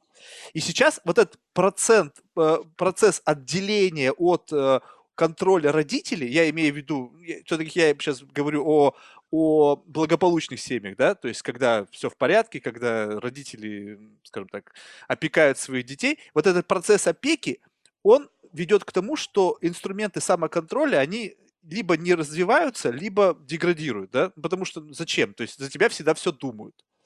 И вот, и вот мы сейчас движемся в направлении общества, когда мы рождаем пласт целых людей, которые абсолютно не имеют инструментов самоконтроля. Они просто не знают, как, как себя вести, как себя контролировать. То есть вот, вот по вашей оценке, то есть к чему это может привести? Ну, тут надо оговориться сразу, что да, да, все-таки не будем обобщать совсем уж, да, есть, э, мы говорим про типовую ситуацию, есть ребята, которые там в 13 лет уже настолько самостоятельны, что, да, в лесу выживут и медведя задерут, бывает такое. Вот, а, а чем это обусловлено? То есть это родители создали для них такие условия, когда они их, грубо говоря, выбрасывают в мир, и они должны принимать решения свободно, либо это процесс воспитания? Ну, слушайте, это же... У меня два сына близнецы. Угу. Да, они предельно разные, предельно разные. Во, во всех своих проявлениях. Вроде как одинаково воспитывали в одной среде. Но вот один из них, э, ну, хотя я могу похвастаться тем, что они, по-моему, уже в 4 года самостоятельно ходили в магазин. Да, я всегда стремился к тому, чтобы они были самостоятельными но при этом один из них, э, по-моему, не пропадет уже, вот сейчас им 15, да, один из них, по-моему, не пропадет уже нигде и никогда, если его с самолета выбросить хоть в пустыню, хоть в бразильскую фавелу, да, надеюсь, что он там выживет, характер такой. Да, второй, ну, не то чтобы там э, совсем не самостоятельный, но по сравнению с братом, да, это такой домашний книжный мальчик, да, которому все еще нужна эта поддержка и опора. Вот вам пример, еще раз, воспитывали абсолютно одинаково, да? Получилось по-разному. Поэтому многое в человеке заложено просто генетически. Вот. Ну и воспитание, конечно, тоже. Но действительно это проблема. Более того, ну мы же видим, сейчас уже у нас, по-моему, по официальным сейчас э, документам э, молодым, подающим надежды там человеком, вот можно участвовать в лидерах России, да, по-моему, до 55 лет сейчас. Это все еще молодой, да?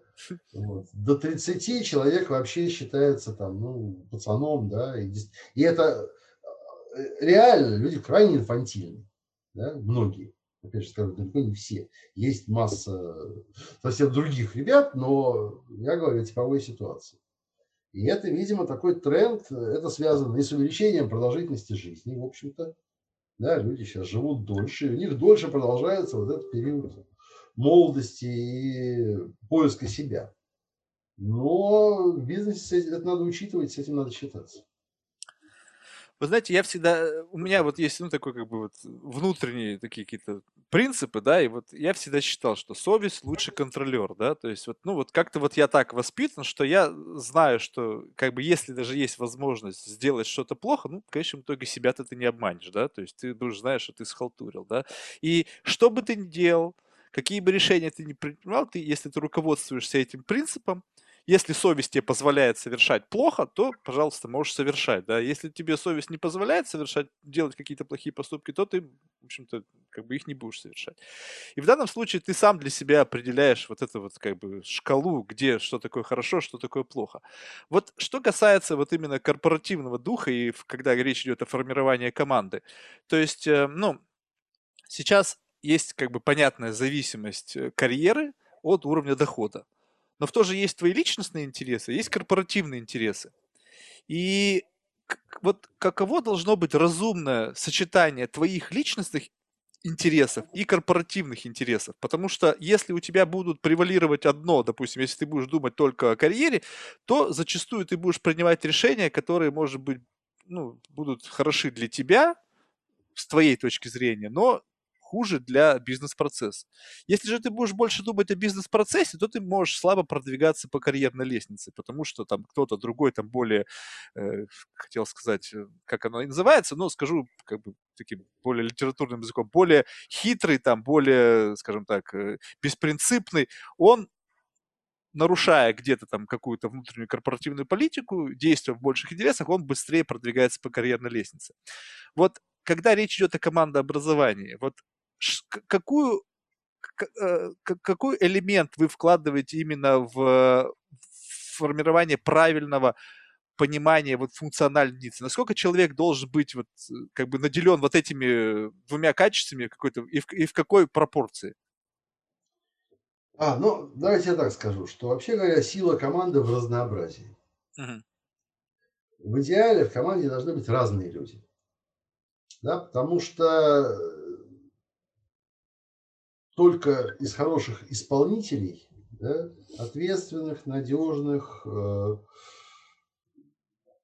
постоянно думающих об интересах компании, из них, как ни странно, эффективную команду не построить. Нужны еще и люди яркие, творческие, креативные, а они всегда плохо ходят строем. И поэтому, по-хорошему, квалифицированный управленец должен уметь работать и с теми, и с другими. Вот. Ну а второй момент, что человеку самому про себя неплохо бы понять. Это вообще, я очень не люблю слово осознанность, да, это такой сейчас модный жупел, но тем не менее, да, вот понять про себя, кто ты сам, да, это очень важно. И часто на это уходят э, годы, даже десятилетия. Да.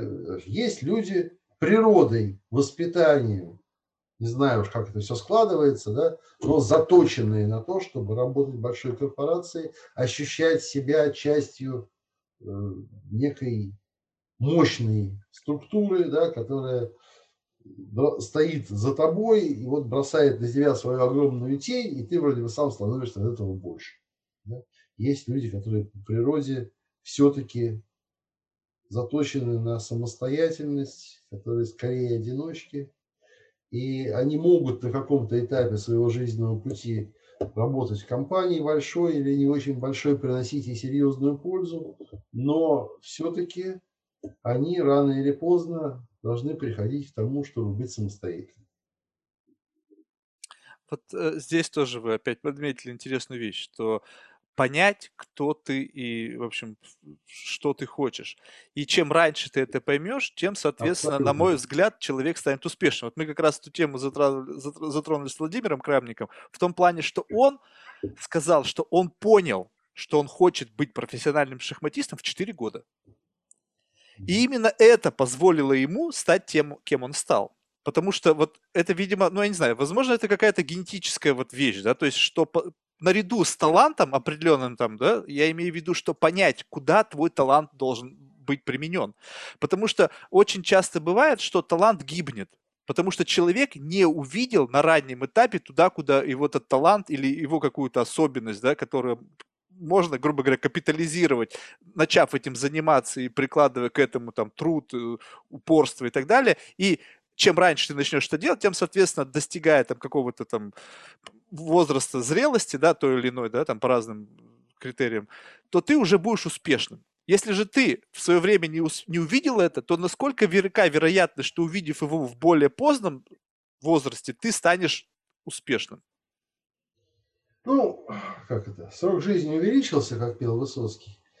Э, в общем, все-таки я думаю, что сейчас еще шансы есть что-то повернуть в своей жизни и в 50, и в 55, и в 60. Да? Ну, все равно надо хотя бы тогда это увидеть про себя. Mm-hmm. Вот, поэтому, ну, а как это увидеть-то? Вот, вот, вот интересно мне. Ну, одно дело, когда люди, вот у них как-то уникально сложилось, что он увидел, почувствовал, я не знаю, совпадение, там, подсунули ему, как в случае с Крамником, шахматную доску, да. Но вот если человек, скажем так, ну, не чувствует в себе того, что, ну вот, к, к, что является, грубо говоря, вот его сильной стороной? Вот, вот как обратить взор внутрь себя? Слушайте, ну, слушайте, я все-таки не профессиональный психолог, да, я только каску надел, и, и не коуч, да, вот я обращаю внимание, что коучинг – это как раз про это. Да, коучинг – это именно инструментарий, позволяющий человеку с помощью внешнего соучастника, да, э, определить свои цели, понять, чего он, собственно, хочет, что может и так далее. Да, вот коучи для этого, собственно, и придуманы. Это сейчас коучами называют кого угодно, там, любых спикеров и так далее, да, что неправильно. Но вот действительно хороший профессиональный коуч, занимающийся именно этим, он может что-то получить. Ну, коуч на всех не напасешься, поэтому все-таки в первую очередь надо посмотреть в зеркало, да, и задать себе вопрос, а кто я? Кому-то, может, и удастся на это ответить. Тогда больше ближе к вашему э, профессиональной деятельности и в то же время к реалиям текущего времени. Ну, наверное, знаете, да, много таких серьезных бизнесменов в свое время там били себя в грудь рукой и говорили, что work from home – это какое-то лавочничество, это невозможно, работать дома невозможно, нужно всех посадить там э, в, в какой-то там в офис огромный, там э, сформировать структуру, инфраструктуру, сделать так, чтобы за каждым там следили, наблюдали. И вот сейчас, э, учитывая того, с тем, что мы столкнулись, мы видим, что для многих людей, которые были явными сторонниками или, вернее, оппонентами работы из дома, открылась картина, что на самом деле можно работать из дома. И если э, говорить о том, что люди, вот, ну, особенно как бы вот, мы привыкаем ко всему, и то, к чему мы привыкаем, становится основой нашей жизни, да, то есть мы как-то попробовали, нам это вроде как понравилось или не понравилось, но мы взяли это, нам как бы, может быть, боялись раньше взять, сейчас взяли. И тенденция такова, что все больше и больше будет э, вот выявляться подобный тренд. И тем самым будет происходить все больше и больше корпоративный разрыв. То есть если раньше люди сидели в офисе, был какой-то корпоративный дух, было чувство плеча, было какое-то эмоциональное общение, то сейчас, когда всех удалили, вот как вот в таких реалиях можно говорить о командной работе? Как, как по вашему мнению, ну, пусть, может быть, это немножко футуризм, да, сейчас помечтаем, но вот если говорить о том, что в будущем все это будет вот такое удаленное, то как тогда будет строиться команда и внутрикорпоративные отношения? Ну, как в народе говорят, жизнь заставит, еще и не так раскорячишься. Да? Ну вот пришлось нам всем научиться работать удаленно, и пришлось научиться управлять командами удаленно. И в общем, я скажу, что эффективность, конечно, теряется, при этом, но не в разы. Да, даже не в два раза, да, а там, может, на 15%, может, на 20%. Все, конечно, очень зависит от специфики деятельности но тем не менее.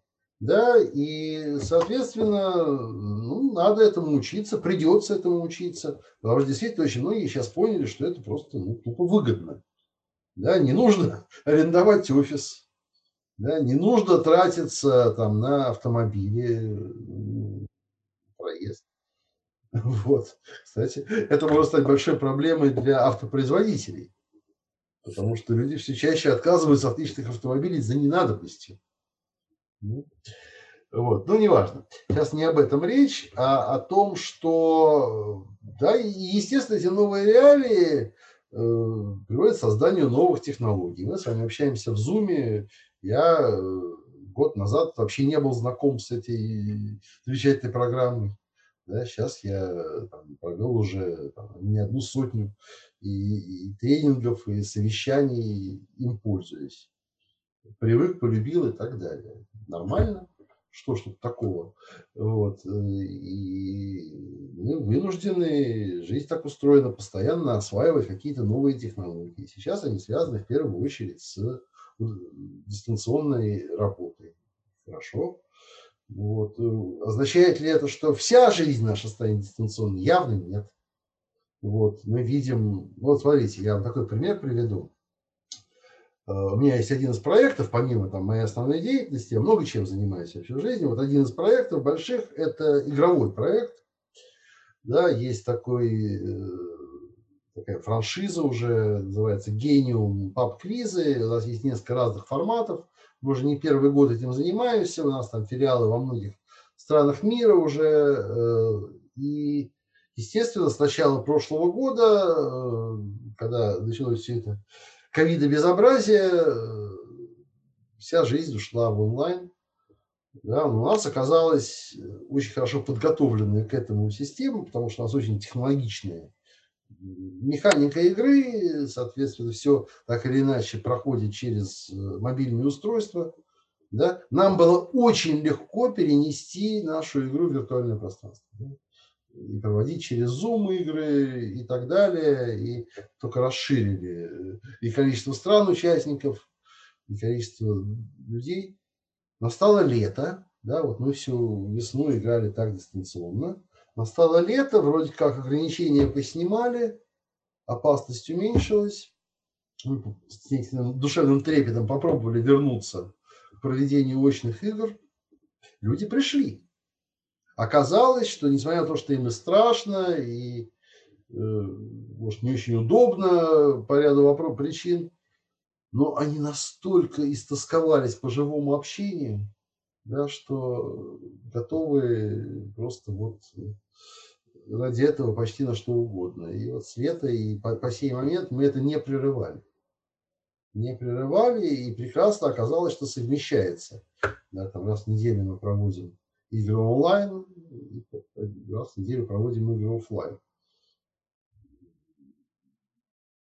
Есть люди, которым необходим офлайн, есть люди, которым необходим онлайн. Мы предлагаем и то, и другое. И, и по этому пути, видимо, все и будет идти дальше. Да? То есть там, где офлайн удобен, там онлайн удобен, там будет онлайн. Там, где необходимо все-таки живое общение, ну, можно. Причем заметьте, что даже там для этого нет необходимости все равно держать офис. Да? Есть там любые коворкинги, где вы можете собрать людей при необходимости, да, которые обычно у вас удаленно, а тут вы их собрали там раз в неделю на важное совещание, мозговой штурм. Чего-то добились и снова распустили. Да? Еще в идеале каждую пятницу да, собирать их в пабе и типа, устраивать вечер живого общения. В принципе, этого достаточно с точки зрения команды образования. А вот работа связана, направлена на развитие интеллекта и мышления. Вот э, вот как вот вы здесь в этом отношении можете помочь? Ну, то есть вот если, скажем так, вот, ну, это, это упущенная возможность. То есть понятно, что человек никогда не должен останавливать свое развитие. И чем дальше ты живешь, тем больше ты должен как бы, тренировать свой мозг, тренировать свои э, какие-то особенности. Но вот в рамках э, какого-то тренинга, в рамках какого-то курса, как можно взять и вот изменить э, уровень интеллектуального развития того или иного человека, либо группы людей? Никак. Никак нельзя. Тогда Значит, о чем тренинг? Я уже сказал, что я демотивационный спикер. Ага. Я никогда не обещаю никаких чудес. Да? И более того, э, я считаю, что надо четко понимать, что любой человек, который вам говорит, приходите ко мне на тренинг и утром, и вечером вы уйдете новым человеком, да, эффективным, поумневшим, и завтра заработаете свой первый миллион, да, ну, вас разводят. Совершенно точно. Значит, я считаю вообще своей задачей даже не научить людей чему-то, а заставить их о чем-то задуматься. Да? Я по большому счету ставлю перед ними вопросы. Вопросы, направленные на то, и это, кстати, даже не так важно, про что именно я рассказываю, хоть про маркетинг, хоть про клиентский сервис, хоть про развитие интеллекта, хоть про командообразование – я рассказываю о неких общих принципах. Когда мы говорим про интеллект, например, мы начинаем с того, что пытаемся разобраться, а что это вообще такое. Да, потому что легко увидеть, что в само это понятие вкладывается множество разных совершенно представлений. Да? Вот вы, мы с вами сегодня начали разговор с того, что вы смотрели «Что, где, когда» и восхищались там, памятью и объемом знаний людей. Хотя вообще говоря, совершенно не про это. Да? И, не, ну без этого интернет... все равно. Ну, то есть посади меня туда или посади среднестатистического человека, был бы совершенно иной. То есть у вас изначально уже был фундаментальный багаж огромных знаний. А, Их все анализировать. Все правильно. Я говорю про то, что, только про то, что вот знание, эрудиция, память – это только одна из многих граней интеллекта. Ну, это да. да. Вот. И, и речь именно об этом, что есть еще много чего другого. Да? И для начала надо понять, а что же это такое, да, из чего он складывается. А потом уже можно поговорить и о том, как его развивать. Но только не пытаться его развить в течение короткого несколькочасового разговора, да, а задать некие направления, которые могут людям помочь. Я глубоко убежден, что чего бы то ни было, можно добиться вот в рамках, по крайней мере, саморазвития только самостоятельной работы. Да? Но для того, чтобы эта самостоятельная работа была эффективной, работа над собой, кто-то должен э, хотя бы задать определенные рамки. Сказать, туда не ходи, туда не ходи, а вот туда и туда можешь попробовать. Вот, собственно, к этому все и сводится. Ну, вот какой-то пример вот такой вот, как вот, ну, скажем так, как вот, ну, безусловно, есть отличие, да, интеллект и intelligence, да, то есть все должны это прекрасно понимать, но все равно для того, чтобы э, стать успешным человеком в жизни, нужно прикладывать к этому определенные усилия. Одно из этих усилий направлено на то, чтобы ты как бы развивал свои когнитивные способности. Вот какой первый ваш совет? Вот куда надо двигаться? Ну, слушайте, еще раз. Значит, первый, мы вот в рамках этого тренинга для начала занимаемся тем, что пытаемся определить для каждого его интеллектуальный профиль. То бишь понять, в чем он силен, да, в чем он хорош, в чем у него проблемы. Да? В первую очередь развивать надо проблемные зоны. Да?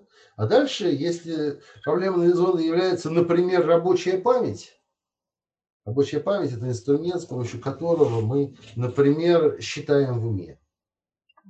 Да? и там, какие-то операции со словами производим, если там, допустим, нужно прочитать слово от конца к началу, да, вот мы в голове это себя прокручиваем.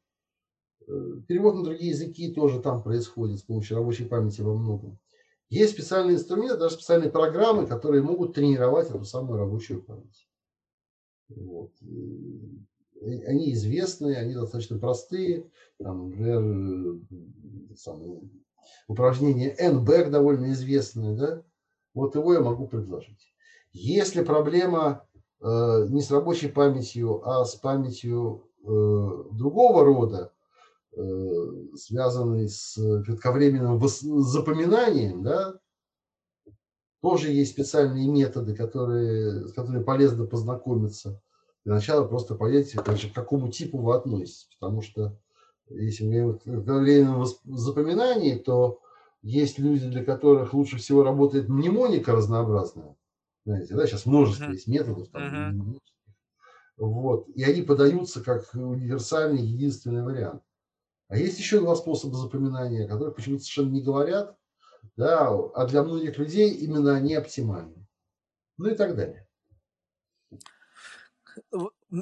Кстати, говоря о памяти всех остальных, как вы вообще относитесь к тому, вот то, что есть какой-то определенный тренд на то, что вот в, в будущем когда-то там наш мозг начнет апгрейдиться за счет брейна, там всяких имплантантов, которые как раз-таки позволят расширить возможности памяти, какие-то там когнитивные функции улучшить?